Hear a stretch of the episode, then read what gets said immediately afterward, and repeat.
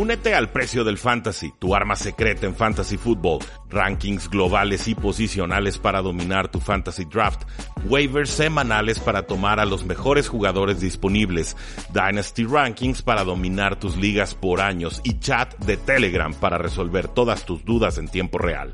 Visita stam.store diagonal precio NFL o da clic al link en este episodio para suscribirte. Tres y fuera, donde la NFL no termina y nosotros tampoco. Rudy Jacinto y Oscar Huerta analizan todo lo que sucede dentro y fuera del terreno de juego.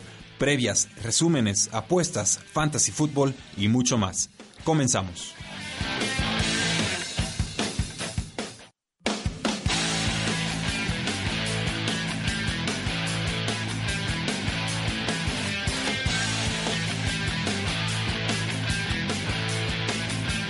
Día, bienvenidos a Tres y Fuera, donde la NFL no termina y nosotros tampoco. Y pues ya estamos aquí, mi nombre es Marius Kanga y me da mucho gusto estarlos acompañando esta mañana de sábado, un sábado muy tranquilo en la ciudad.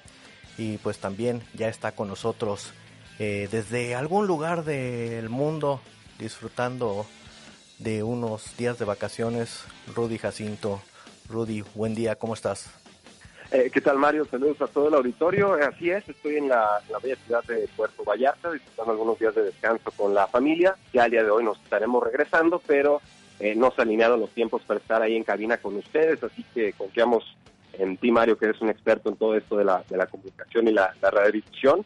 Y estamos listos para platicar sobre todo lo que nos espera en esta semana 17 tan importante en la, en la NFL, ya que pues, es la última semana de temporada regular, pero eh, Mario, no sé si estuviste al, pendiente, muchas noticias de importancia que se estuvieron dando a lo largo de esta semana que creo que de cierta manera pueden trastocar o cambiar el, el panorama de la NFL, no solo este año, sino el que viene.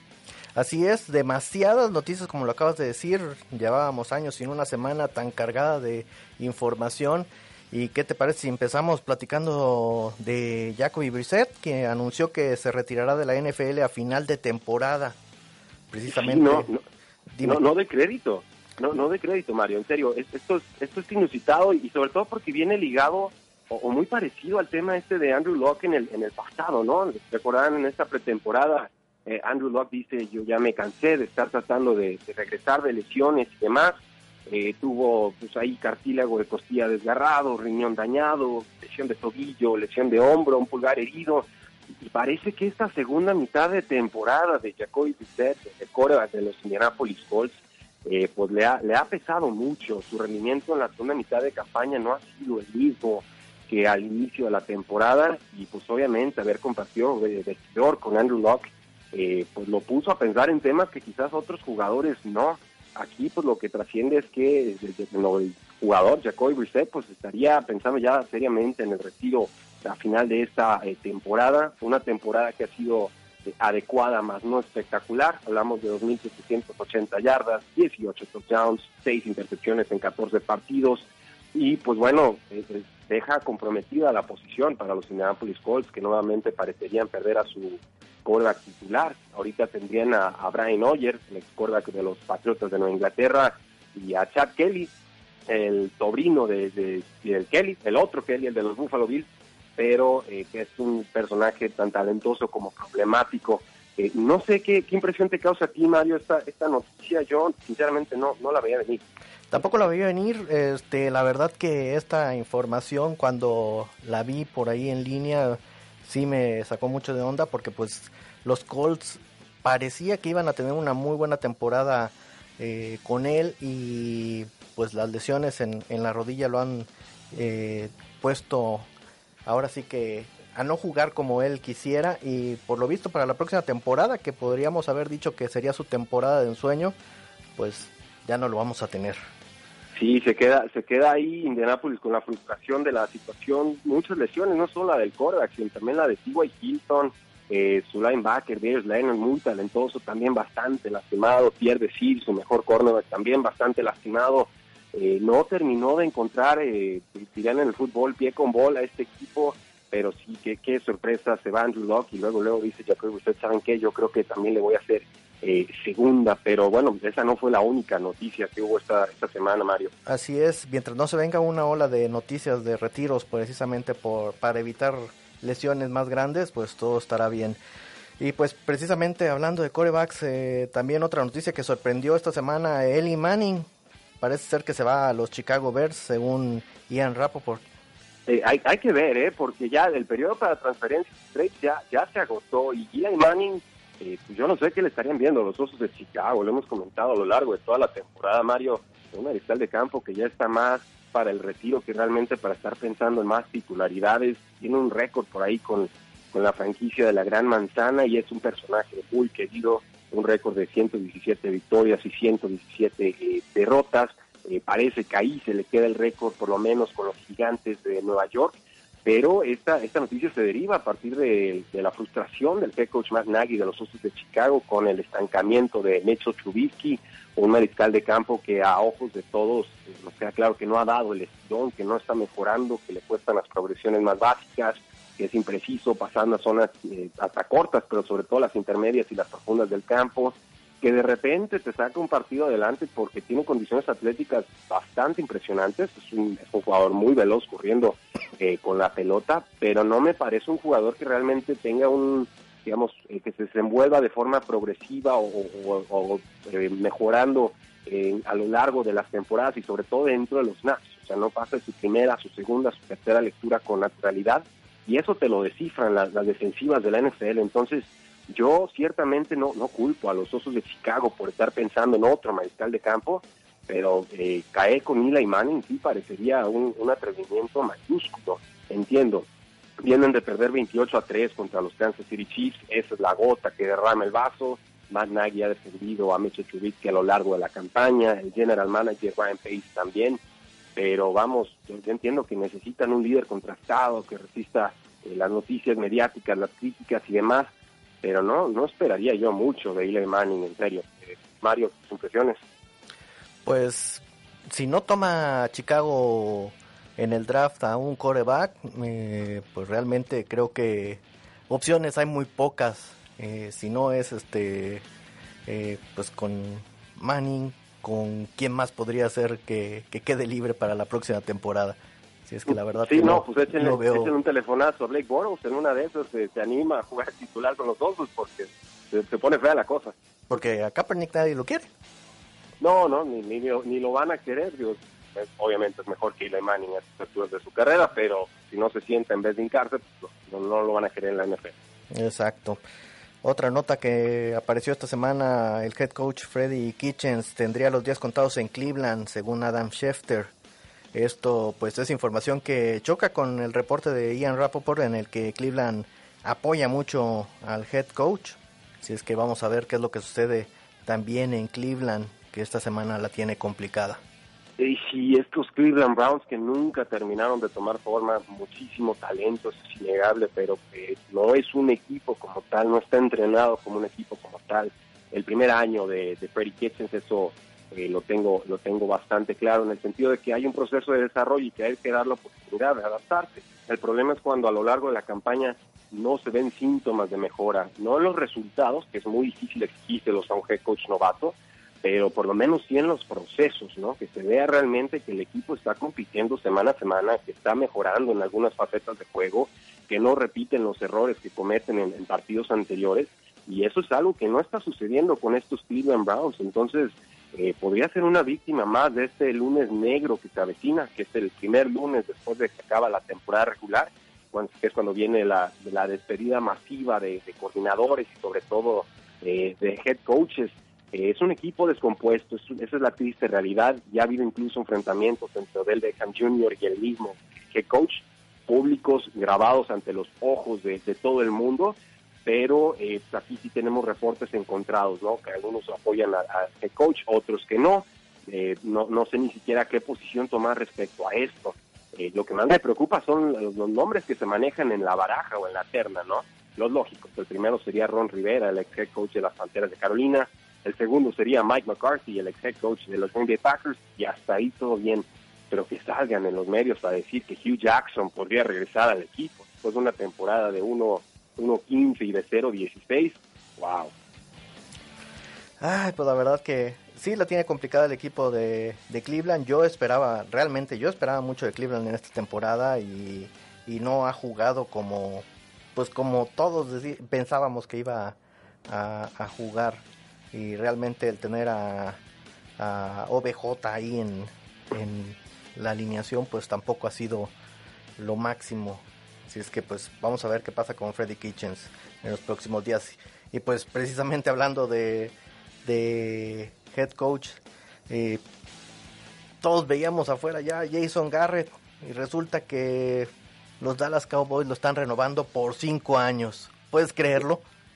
¿Cómo, cómo lo hace cómo lo hace Mario? ¿Cómo lo hace? Lleva 10 años dando lástima al pobre señor, dando más aplausos que instrucciones.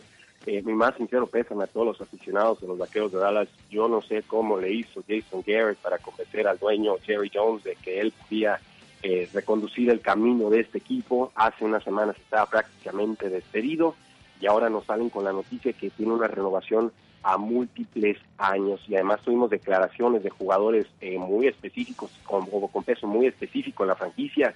Nos dice el quarterback Jack Prescott, si eso decide la franquicia, estamos con él, lo cual pues no es muy convincente. Dice Mari Cooper, sáquenme de aquí, una súplica del jugador que está renovando o negociando renovación de contrato con el equipo. Yo creo que aquí se acaba todo.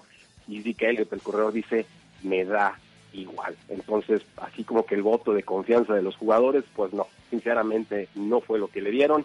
Pero bueno, Jason Garrett, el gran aplaudidor en jefe, unos años más con los vaqueros de Dallas. ¿Hacia dónde van los vaqueros entonces? No, pues al precipicio, Mario, al precipicio. Mientras no tomen mejores decisiones va a estar muy difícil que reconduzcan el camino. Eh, Jason Garrett no es el timonel que necesitan, pero eh, si lo quieren seguir viendo, pues ¿quiénes somos nosotros para decirles que no? Ah, pues definitivamente yo no veo qué vaya a pasar con, con los vaqueros. Oye, Mario, eh, dime, no, está, terrible todo. Oye, por cierto, ¿qué día es hoy, Mario? Hoy, pues es 28 de diciembre. 28 de diciembre, ¿qué, ¿qué se celebra el 28 de diciembre? Pues el Día de los Santos Inocentes. Ah, muy bien, bueno, pues espero que el público haya disfrutado este primer segmento que fue una completa y absoluta broma en conmemoración a esta importante fecha no, no hay renovación de Jason Garrett, no, no sabemos qué va a pasar con Freddie Kitchens, aunque yo creo que se va, eh, no, Eli Manning no va a ser el quarterback titular de los Osos de Chicago y por supuesto que Jacoby Brissett no se está retirando de la NFL después de su segundo año como eh, titular. Así es que inocente Palomita, si te dejaste engañar, pues feliz día de los inocentes pero no se preocupen, ahorita le entramos a todos los juegos para que, ahora sí, ya sin mayor broma, pero para que sí cobren un dinerito, hablamos de todos los eh, resultados que esperamos en esta semana 17 de la NFL y, ¿por qué no?, también un poquito de la tazonita colegio. Me parece muy bien. Pues mientras vamos a ir a un corte y en un momento regresamos aquí a Tres y Fuera. Quedan temas en la mesa. Ya regresa Tres y Fuera.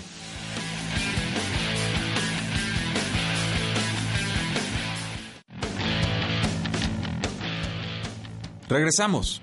Tres y fuera.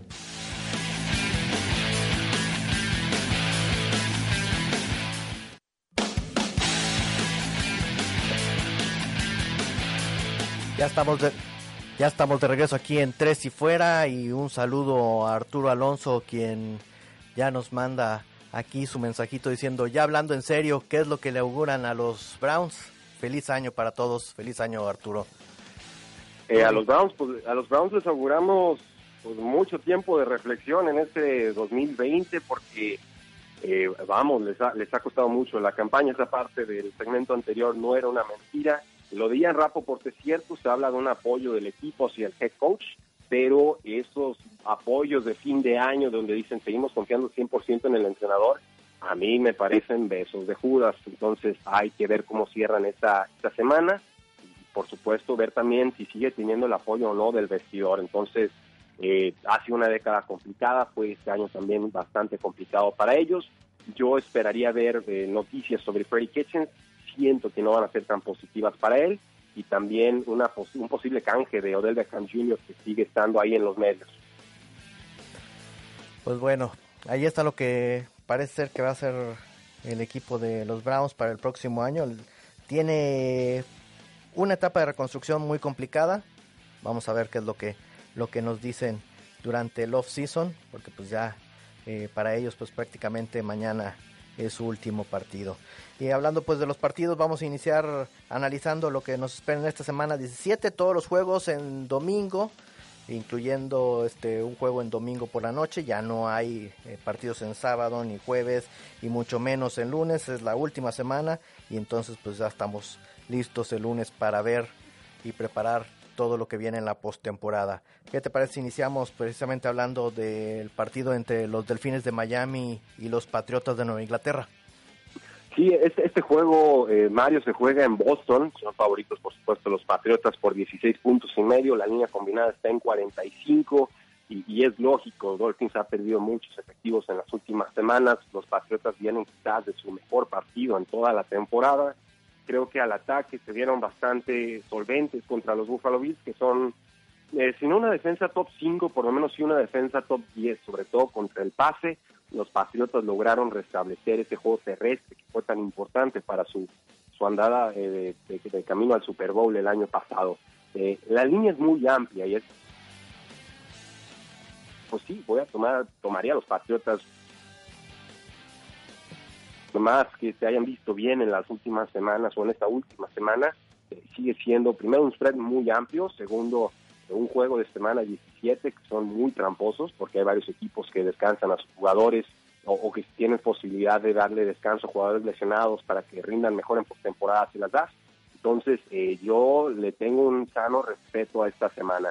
Con los Dolphins pues es Ryan Fitzpatrick, es Devante Parker, que ha sido un jugador revelación esta campaña y, ver que no tienen juego terrestre algunos, se les siguen lastimando los jugadores. Primero empezaron con Kenyon Drake, lo vendieron, luego con Kellen Balazs se lesionó, luego estuvo Patrick Laird, no ha sido efectivo, pero ahí sigue, y detrás de él un Miles Gaskin, novato de séptima ronda, que ya está fuera por el resto de la campaña. Entonces, yo esperaría otro, otro partido relativamente tranquilo para los Patriotas. Vamos tomándolos para ganar este juego. Muy bien. Eh, también yo opino que los Patriotas van a tener su victoria, ya está, la ofensiva ya está trabajando, ya estamos viendo unos nuevos Patriotas después de algunos partidos en los que no, eh, no estaban dando los resultados esperados, si es que pues yo creo que Patriotas va a ganarle a los Delfines. El segundo y Mario, y además un, un, pequeño punto, es importante este juego para los Patriotas porque sigue en juego el tener su semana de descanso en temporada. Kansas City si gana y Patriotas pierde, se va ese segundo sembrado y tendría entonces la localía contra los Patriotas si es que se encuentran, pero también esa semana descanso en comodines. Así es. Y el segundo juego que vamos a analizar, los Bills de Buffalo van a estar recibiendo a los Jets de Nueva York, partido que pues luce complicado para este fin de semana. Sí, los Bills son favoritos por un punto y medio, la línea combinada está en 36 y medio, que es bajísima y, en realidad es un voto de desconfianza para las dos ofensivas, eso, eso me queda clarísimo. Los Jets tienen una de las mejores unidades eh, defensivas contra la, el acarreo, pero los Buffalo Bills han sabido establecer también su juego terrestre con Devin Singletary, el novato, que mientras más volumen le dan, parece que mejor va produciendo, lo cual eh, es, es bastante grato verlo. El asunto aquí es que hay una diferencia, primero de talento, pero también de cocheo bastante, bastante importante. Yo creo que los Buffalo Bills tienen muy clara su identidad, que es un equipo defensivo, un equipo complicado, un equipo asfixiante, un equipo que, de repente con el play action y la movilidad de su mariscal de campo, de quien sigo teniendo sana desconfianza, pero ha producido este año, eh, que pueden hacer mucho daño. Con los Jets, pues es más bien apelar a, un milagro con Sam Darnold, a, a, que nos haga la jugada grande que lo ha hecho en esta campaña contra los Vaqueros de Dallas o contra los Steelers pero yo, yo en este partido sí me voy a decantar por los, por los Buffalo Bills. Creo que la defensa es mejor que la de los Jets y su ataque también. Y si le sumamos que son locales, no, veo razón para tomar al otro equipo. De hecho, los tomaría incluso con ese punto y medio eh, de colchón que les están dando. Así es, además tomar en cuenta que el primer partido de la temporada eh, fue entre estos dos equipos y ganó Buffalo por diferencia de un punto, 17 a 16, así es que Va a estar el partido muy cerrado. También espero que Buffalo se lleve la victoria. Es un equipo que ha tenido oportunidad de mejorar a lo largo de la temporada. No ha pasado lo mismo con los Jets, que también con todas las lesiones que han estado sufriendo, pues han tenido que cambiar mucho su esquema de juego. El tercer partido que vamos a analizar, los Bucaneros de Tampa Bay recibiendo a los Halcones de Atlanta. Un duelo que pues también está muy cerrado. Sí, total, totalmente. Y además es un duelo divisional como prácticamente todos los de esta semana. Eh, yo voy a quedarme con los Falcons, Mario. Están a domicilio, van contra Tampa Bay y ya vimos este carrusel llamado Jason, eh, perdón, Jason iba a decir, eh, James Winston. Eh, te lanza tan tres intercepciones como tres touchdowns en un cuarto y no sabes ni, ni, ni qué estás sintiendo en el momento del partido. Pero los Falcons han logrado algo importante, Mario, y hay que reconocer. A partir del bye, cuando le dan esa sorpresa a los Santos de Nueva Orleans y luego le van y le pegan a las Panteras de Carolina, ya lograron cinco de siete victorias en sus últimos partidos y además lograron que el head coach Dan Quinn fuera revalidado por el dueño Arthur Blank. Es algo que yo veía sumamente improbable y sin embargo los jugadores, eh, por amor propio y por cariño a su entrenador, se fajaron, le echaron las, las ganas suficientes, se concentraron, se entonaron recuperaron efectivos en la línea ofensiva, sobre todo con Chris Winston, el novato, y, han sacado adelante los resultados. Entonces, sí, yo entiendo que Calvin Ridley, el receptor eh, estrella, eh, joven de los Atlanta Falcons, está afuera por el resto de la campaña, pero Julio Jones y Devonta Freeman y esa línea ofensiva renovada, más eh, Matt Ryan, creo que harán lo suficiente para llevarse este partido. Además de que hay muchas lesiones en el lado ofensivo del balón con los Tampa Bay Buccaneers, yo creo que con dos, tres entregas de balón de James Winston tenemos para darle este juego a los Falcons. Muy bien, pues sí, definitivamente Tampa Bay no ha sido un equipo muy regular durante esta temporada eh, y se ha visto la mejora de Atlanta. Atlanta que, híjola, este, pues ha dado muchas dudas, pero parece ser que, que ya este, ahí va funcionando el equipo de, de los halcones. Eh, otro juego que vamos a analizar, este juego que la verdad sí me da mucho miedo. Los cafés de Cleveland van a estar, los Cleveland Browns van a estar visitando a los bengalíes de Cincinnati. Sí, ¿a dónde te haces con este partido, Mario? O sea, los Cleveland Browns en franca descomposición y unos Cincinnati Bengals que ya tienen garantizado el primer pick del draft, que ya va a ser, parece, el último partido eh, de su coreback Andy Dalton antes de que cambie de equipo pero que también demostraron mucho amor propio forzando un tiempo extra contra los Delfines de Miami de más de 30 puntos para cada bando. Entonces, sí parecieran Cincinnati estar en un mejor momento, pero es muy difícil no tomar a Cleveland en este partido. Igual y lo vamos a estar lamentando este mismo eh, domingo, pero yo me voy a quedar con Cleveland, que es favorito por dos puntos y medio. Creo que el talento es superior, creo que con eso debería alcanzar creo un poquito más en Baker Mayfield que en Andy Dalton con todas las limitaciones y la agresión que ha tenido Baker Mayfield en esta campaña. Lo entiendo, pero eh, sí, por más amor propio que haya con los Cincinnati Bengals, eh, perder contra Cincinnati en estos momentos de la temporada sí tendría que ser el acabose y la despedida definitiva de, de Freddie Kitchen. Creo que lo van a entender en esa tónica y por eso creo que los Browns se van a llevar este partido, pues sobre todo con mucho juego terrestre de Nick Chubb y de, y de Kareem Hunt como decía, dos favoritos por dos puntos y medio. La línea combinada está en 43 y medio, que me parece baja. Yo tomaría las altas. Muy bien, precisamente eh, los últimos tres encuentros entre estos dos equipos se los ha llevado los Cleveland Browns, si es que creemos que van por el cuarto en este fin de semana. Y antes de irnos al corte, tenemos por ahí también el partido entre las Panteras de Carolina y los Santos de Nueva Orleans un partido muy interesante. Sí, este, este duelo, pues interesante en el sentido de ver cuántos puntos le mete Santos a Panteras, porque estas Panteras ya se descompusieron por completo eh, y se entiende despiden a, Ron Rivera. Yo no esperaba mejor inmediata del equipo tras ese despido. De hecho, creo que les convenía el ser peores para que entonces tuvieran una mejor posición del draft, sobre todo cuando ya estaban prácticamente eh, eliminados de la postemporada. Los Santos están en un momento dulce. Drew Brees está en el mejor momento de su, por lo menos de esta temporada, no me atrevo a decir de su, de su carrera, pero es un equipo muy balanceado que reencontró a Alvin Camara, el corredor, en la semana pasada de forma bastante impresionante con un par de touchdowns, que Michael Thomas ya rompió el récord de más recepciones por un eh, receptor abierto en una temporada, el récord que le pertenecía eh, a Marvin Harrison, y además están encontrando versatilidad ofensiva con el ala cerrada Derek Cook, que en las últimas semanas ha estado produciendo sobre todo en zona roja. Le sumamos a que tienen una buena línea ofensiva, aunque hay un par de lesiones claves por ahí, y creo que Santos se lleva esto de cajón. Son favoritos por 13 puntos y medio, la línea combinada había en 48 y bajó a 45, y todo esto es un voto de no confianza al coreback novato que presentan las Panteras de Carolina.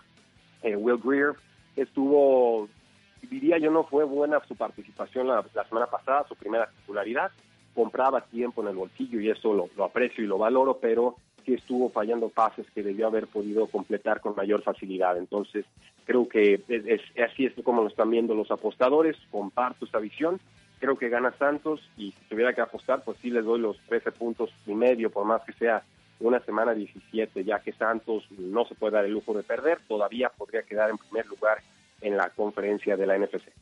Así es, el equipo de Santos, pues yo creo que se iba a poner toda la carne al asador y va a decir eh, para llegar bien embaladitos a la postemporada. Así es que un triunfo para el equipo de Santos. Vamos a ir a una pausa y en un momento continuamos aquí en Tres y Fuera, donde la NFL no termina y nosotros tampoco.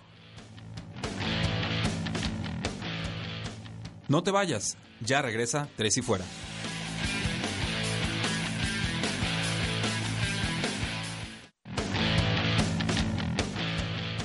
Es hora de más, tres y fuera.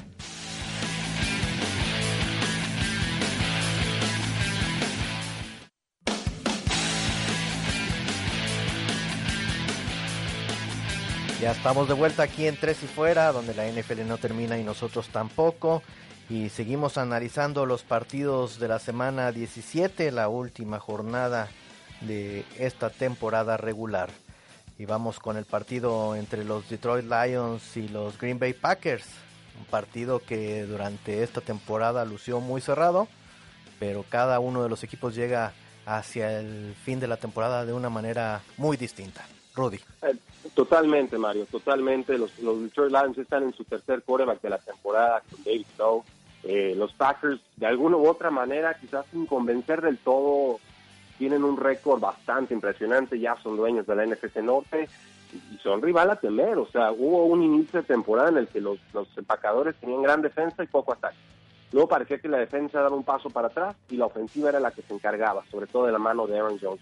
Después hubo un pequeño periodo ahí turbulento en el cual pues, ni el ataque ni la defensa se terminaban de ver del todo bien. Y luego llega ese partido contra los vikingos de Minnesota en el que Darius Smith domina, en el que la secundaria hace de todo, en el que el pass rush le pega a Kirk Cousins a placer, en el que la ofensiva funcionó, no quizás de la forma tan espectacular que quisiéramos, pero de forma suficiente para confirmar que los Packers son justos ganadores de esa eh, división. Eh, ya no tienen mucho que pelear los Packers, quizás acercarse más a la cima de la NFC, los Lions tampoco, ellos ya están en el sótano de la tabla, es favorito Packers por 12 eh, puntos y medio, la línea combinada está en 43, eh, me da el aire de que este, este juego seguiría a las altas, pero sí, sí genera mucha impotencia ver a estos Detroit Lions que recuperaron a su corredor Kevin Johnson, pero que fue insuficiente para sacar adelante un resultado importante en la semana 16. Entonces, voy con Packers y voy con Packers en grande. Muy bien, eh, creo que estamos en la misma eh, línea, así es que Packers tiene nuestra, pues es nuestro favorito para este fin de semana. Otro partido también, NFC Norte, el equipo de los Osos de Chicago va a estar visitando a los vikingos de Minnesota. Eh, sí, estos Osos de Chicago, si hacemos la broma con la noticia de Trubisky es porque hay elementos para hacer bromas con, la, con el tema de Trubisky, ¿no? Eh, tú y yo, y creo que casi toda la afición tiene claro que Trubisky no es el futuro ni el presente de los Osos de Chicago. Eh, pero la pregunta es si hasta cuándo lo va a aceptar la franquicia, ¿no? Porque aceptarlo tiene consecuencias. Tiene que aceptar el general manager que se equivocó, haciendo un trade-off de la posición 3 a la 2 y tiene además que aceptar que hizo una mala evaluación de jugador. También Matt Nagy tiene que aceptar que no ha hecho su trabajo, ya sea por aceptar a este mariscal de campo o simplemente por no lograr que evolucione como se esperaría. Eh, yo creo que aquí se recuperan los vikingos, son favoritos por tres puntos y medio. Sinceramente me parecen muy pocos, sobre todo porque vikingos es, local y como local tiene bastante mejores resultados. Este juego es, en horario más tempranero, está a mediodía y esto pues nos dice que eh, Kirk tiene más comodidad en este uso horario, ¿no? En este espacio televisivo y cuando los reflectores quizás no están tan fuertes como en otras ocasiones, específicamente aquí en el Monday Night Football. La línea combinada está en 36, creo que gana Vikingos y, insisto, tomo, los tomo con los tres puntos y medio que les están dando. Muy bien. Otro de los duelos eh, ahora en Arrowhead, el equipo de Kansas va a estar recibiendo a los Chargers de Los Ángeles. Sí, este, este juego está, está bravo. Está bravo porque eh, los Chargers son sumamente impredecibles. Tan le pegan al equipo más importante como tropiezan con el más este, insignificante. En esta ocasión, pues los Chiefs son locales, Los Chiefs eh, son favoritos por nueve puntos. Los Chiefs, pero bueno, este juego tiene línea combinada de 45 y medio. Pero recuerden, el año pasado, y entiendo, era Chargers en otra dinámica, ya fueron los Chargers a, hacer un muy buen juego y creo que hasta le ganaron a los Chiefs eh, a domicilio. Entonces, eh, y están recuperando efectivos los Chargers, sobre todo con Derwin James, quien me parece un jugador fantástico. aún así, están, están entonados los Kansas City Chiefs, están mejorando al ataque, la secundaria me está empezando a gustar, lo de Steve Spagnolo y sus, pupilos en el costado defensivo del balón, eh, me parece que están desarrollando más química, que están entendiendo lo que les está planteando el entrenador, que es un sistema de juego muy complicado, pero ya da incluso intercambio de posiciones entre safety y cornerback durante pases, ¿no? Se está volando el, el balón en, en, un pase profundo de un quarterback y entonces engañan a sus receptores, hacen un intercambio de marcas y llegan intersecciones. Cosas por el estilo que no se pueden intentar o lograr si no hay buena comunicación y química entre los jugadores. Por eso creo que los Chiefs tendrían que llevarse este partido. Yo no les doy los, los nueve puntos, no, no me fío de los Chargers ni en favor ni en contra. Simplemente sentémonos, disfrutemos de este partido, uno de los más atractivos que nos ofrece esta semana y esperar ver quién es el corredor titular de los Chiefs. Pareciera que es Damien Williams que regresa de lesión, pero por ahí Lesión McCoy sigue haciendo algo de ruido. Y para este partido vamos a tener un jugador adicional. Es muy probable que durante el momento del juego tengamos nevadas. Así es que vamos a tener un partido muy blanco ahí en Arrowhead Stadium. Totalmente, totalmente. Y ese, el factor es, es importante. Hay que ver también qué tanto viento hay en estos partidos la nieve, bien que mal, se puede ir solventando, hay que ver cuánta nieve es. Eh, el viento luego es el que, el que mortifica más a los, a los mariscales de campo y sobre todo a los pateadores. Así es, este fin de semana, precisamente en la Unión Americana, del medio oeste hacia el este del país, hay condiciones de lluvia y de nieve en gran parte de la región, así es que muchos partidos se verán afectados por estas condiciones climatológicas. Y ya en los partidos de las 3 de la tarde, tenemos que los Houston Texans estarán recibiendo a los Tennessee Titans. Ya sabes que yo voy con los Tennessee Titans y siguen siendo mis favoritos. Ojalá y puedan ganar y pasar a la postemporada.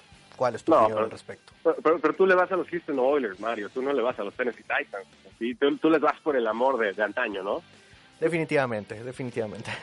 No, pero, pero, ha sido buen equipo los Tennessee Titans. Eh, admirable como le han dado su vuelta a campaña y con el tropiezo de los Pittsburgh Steelers contra los Jets la semana pasada se les abre de par en par las puertas por ahí 538 una página de pronósticos en los Estados Unidos les daba como un 65% de probabilidad de pasar a postemporada lo único que necesitan hacer es ganarle a los Houston Texans si no se logra entonces vamos a otra serie de desempates muy complicados que no vamos a alcanzar a abordar a este, a este en este espacio pero podría darse incluso la, posibilidad de que haya un cuádruple empate con ocho victorias y ocho derrotas, en el cual los Titans quedarían desfavorecidos. Así es.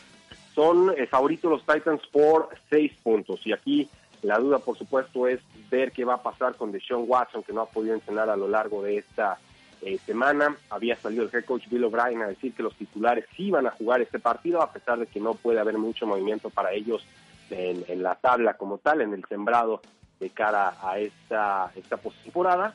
Oficialmente, Deshaun Watson está cuestionable para este partido contra los Tennessee Titans.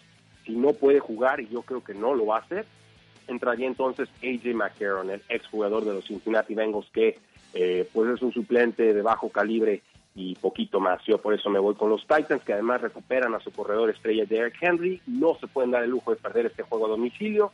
Favoritos por seis puntos, línea combinada de 44 y medio de los Titans. No sé de los puntos porque no sé qué onda con el mariscal de campo, pero yo creo que este juego combinado se va a la sala. Pues bueno, esperamos que se cumplan los pronósticos y que los Tennessee Titans puedan ganar en este partido y no tener que irnos al criterio de desempate eh, ahí del, del cuádruple empate de 8 y 8. También los Vaqueros de Dallas van a estar recibiendo a los Washington Redskins a las 3 de la tarde. Sí, y estos pobres vaqueros, Mario, ¿qué, qué decir de ellos? Le, otro equipo que pareciera tener, bueno, está arranqueado como una de las mejores, si no la mejor ofensiva de toda la campaña, aunque usted no lo crea, eh, pero contra equipos de punto 500 para arriba pierden y contra punto 500 para abajo eh, pues ganan, ¿no? O sea, es un equipo literalmente promedio de mitad de la tabla. Son locales, van contra los Washington Redskins. Son favoritos por 13 puntos. Línea combinada de 45 y medio. Si a los vaqueros de Dallas se les ocurre perder este partido, apaguen y vámonos. ¿eh? Vendan la franquicia, múdense a China, eh, borren la estrella. O sea, no, no hay forma en la que los vaqueros de Dallas se puedan permitir perder este partido. ¿Por qué? Porque enfrente tienen unos Washington Redskins a domicilio sí, que son guerreros, que son peleoneros, lo que ustedes gusten y manden, rival divisional. Eh, su cuerda titular, Dwayne Haskins, no va a estar para este partido. Yo espero ver a Case Keenum bajo centro, que más o menos ofrece lo mismo que un Dwayne Haskins en, estos, en estas alturas de sus respectivas carreras. Pero eh, Vaqueros tienen todo para ganar esto con total eh, comodidad. Voy a tomar a los Vaqueros para ganar. No los voy a tomar con esos 13 puntos. De hecho, yo, yo más bien preferiría tomar a los Redskins con el más 13 arriesgado, pero eh, pues estos vaqueros de Dallas no nos dan muchas razones para confiar en ellos. Necesitan ganar y que Filadelfia pierda en el juego que vamos a comentar a continuación para pasar a postemporada. Así es, precisamente Filadelfia va a estar visitando a los New York Giants, así es que va a ser un partido pues interesante para el equipo de Filadelfia.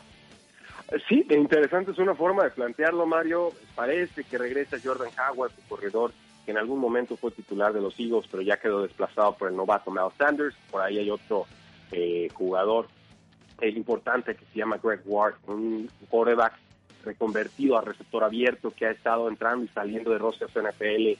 Incluso estuvo en la AAF, esta, esta liga quinta. Regresa a practice squads de eh, ligas profesionales. En fin, que ha tenido como 18 subidas y bajadas de practice squads, de cortes y equipo titular. Y que ahora de la, de la noche a la mañana pareciera se convierte en el receptor número uno de las Águilas de Filadelfia y de forma importante, como un receptor de posición de manos confiables, en quien eh, Carson Wentz ha ido apoyando eh, cada vez más. Está eh, en duda Zach Ertz para este partido, de hecho creo que está descartado, lo estoy confirmando en estos momentos, a ver qué nos dice la página de, de World y, sí, efectivamente con lesión de, de, costillas y de espalda, Zach Ertz la cerrada no va a estar participando, no importa, porque ya vimos lo que nos puede ofrecer el, otro jugador, Dallas Goddard, eh, que viene de tener quizás el mejor partido de su carrera en la semana 16. Yo esperaría mucho juego terrestre de las Águilas de Filadelfia, pases de zonas cortas, intermedias con sus alas cerradas y de repente el bombazo con la escapada con piernas de, Carson Wentz en un play action, porque de frente tiene a Gigantes de Nueva York.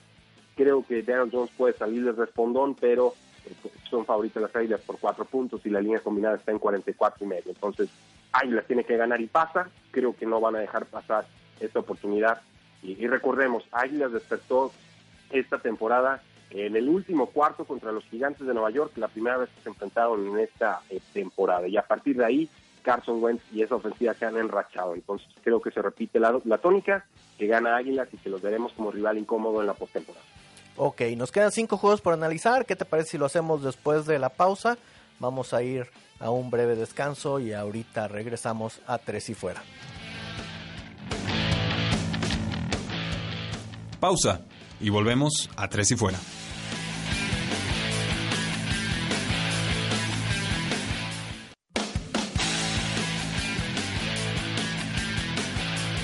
Ya estamos de regreso para iniciar las actividades del último cuarto de este programa y pues nos quedan cinco juegos por analizar. Empezamos con el juego entre los Baltimore Ravens y los Pittsburgh Steelers. Sí, lo, más destacable en este partido, Mario, que no va a estar jugando Lamar Jackson, va a descansar esta semana 17, ya son líderes de la AFC, de ahí no se van a mover.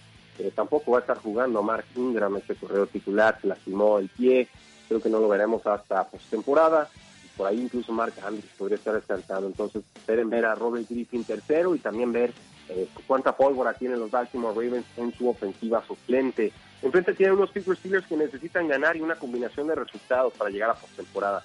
Solitos se complicaron la vida. Los Steelers son favoritos por dos puntos. La línea combinada está en 37, me parece correcta ante la incertidumbre ofensiva que proponen ambos equipos.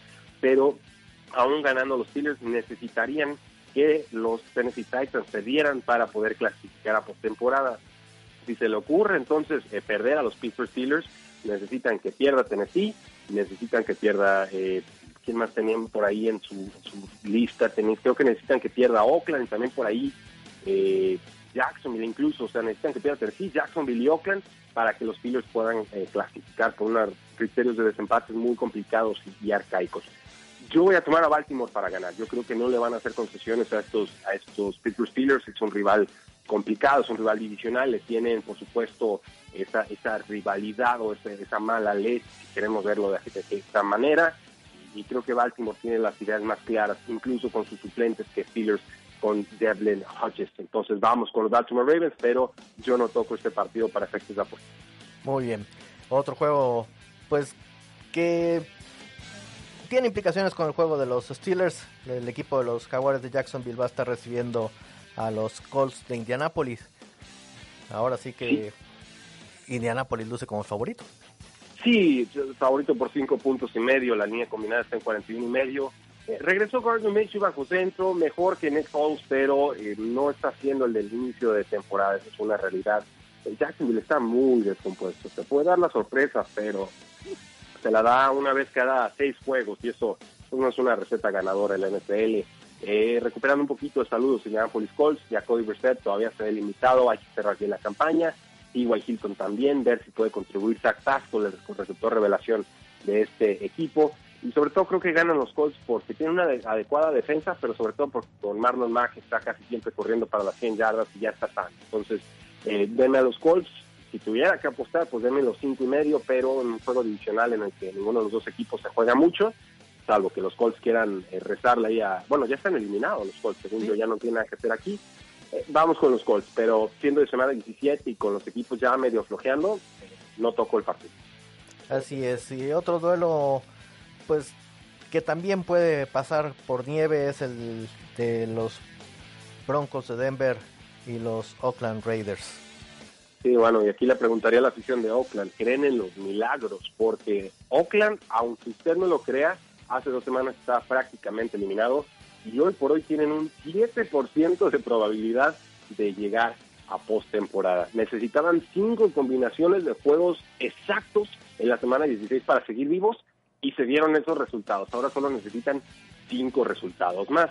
Necesitan que Oakland le gane a Denver necesitan que Baltimore le gane a Pittsburgh, necesitan que Indianapolis le gane a Jacksonville y necesitan que Houston le gane a Tennessee. Esos son los cuatro resultados que se esperarían y además uno más, necesitarían que Patriotas le ganara a, Miami, que Chicago le ganara a Minnesota, que Detroit le ganara a Green Bay o que Chargers le ganara a Kansas City, porque eso les modifica lo que se llama el strength of, victory o la fuerza de victoria, que, se, cambia, digamos, el, el orden de cómo están rankeados los equipos en ese quinto criterio de desempate, que insisto, es muy complicado, muy difícil de explicar y sumamente arcaico.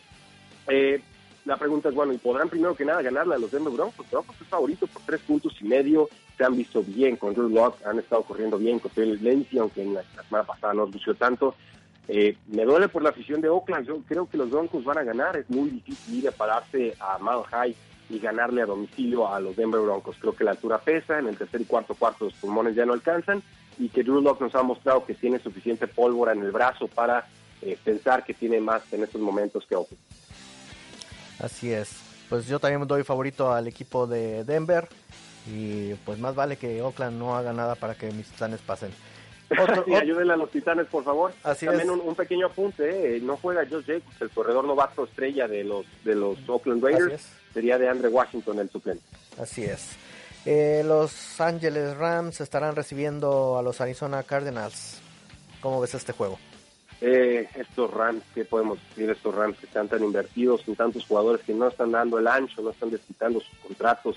los Cardinals también vienen de dar unos buenos resultados en las últimas semanas, pero eh, aquí, por supuesto, el tema es que Kyler Murray salió lastimado eh, la semana pasada. Tuvo que ser Brett Hundley el que entrara a institución y quisiera una adecuada serie ofensiva en la que termina eh, anotando. En estos momentos, Kyler Murray con lesión de isquiotibial o del tendón de la corva es un game time decision. O sea, no vamos a saber hasta el momento exacto del partido si va a jugar contra los Rams o no.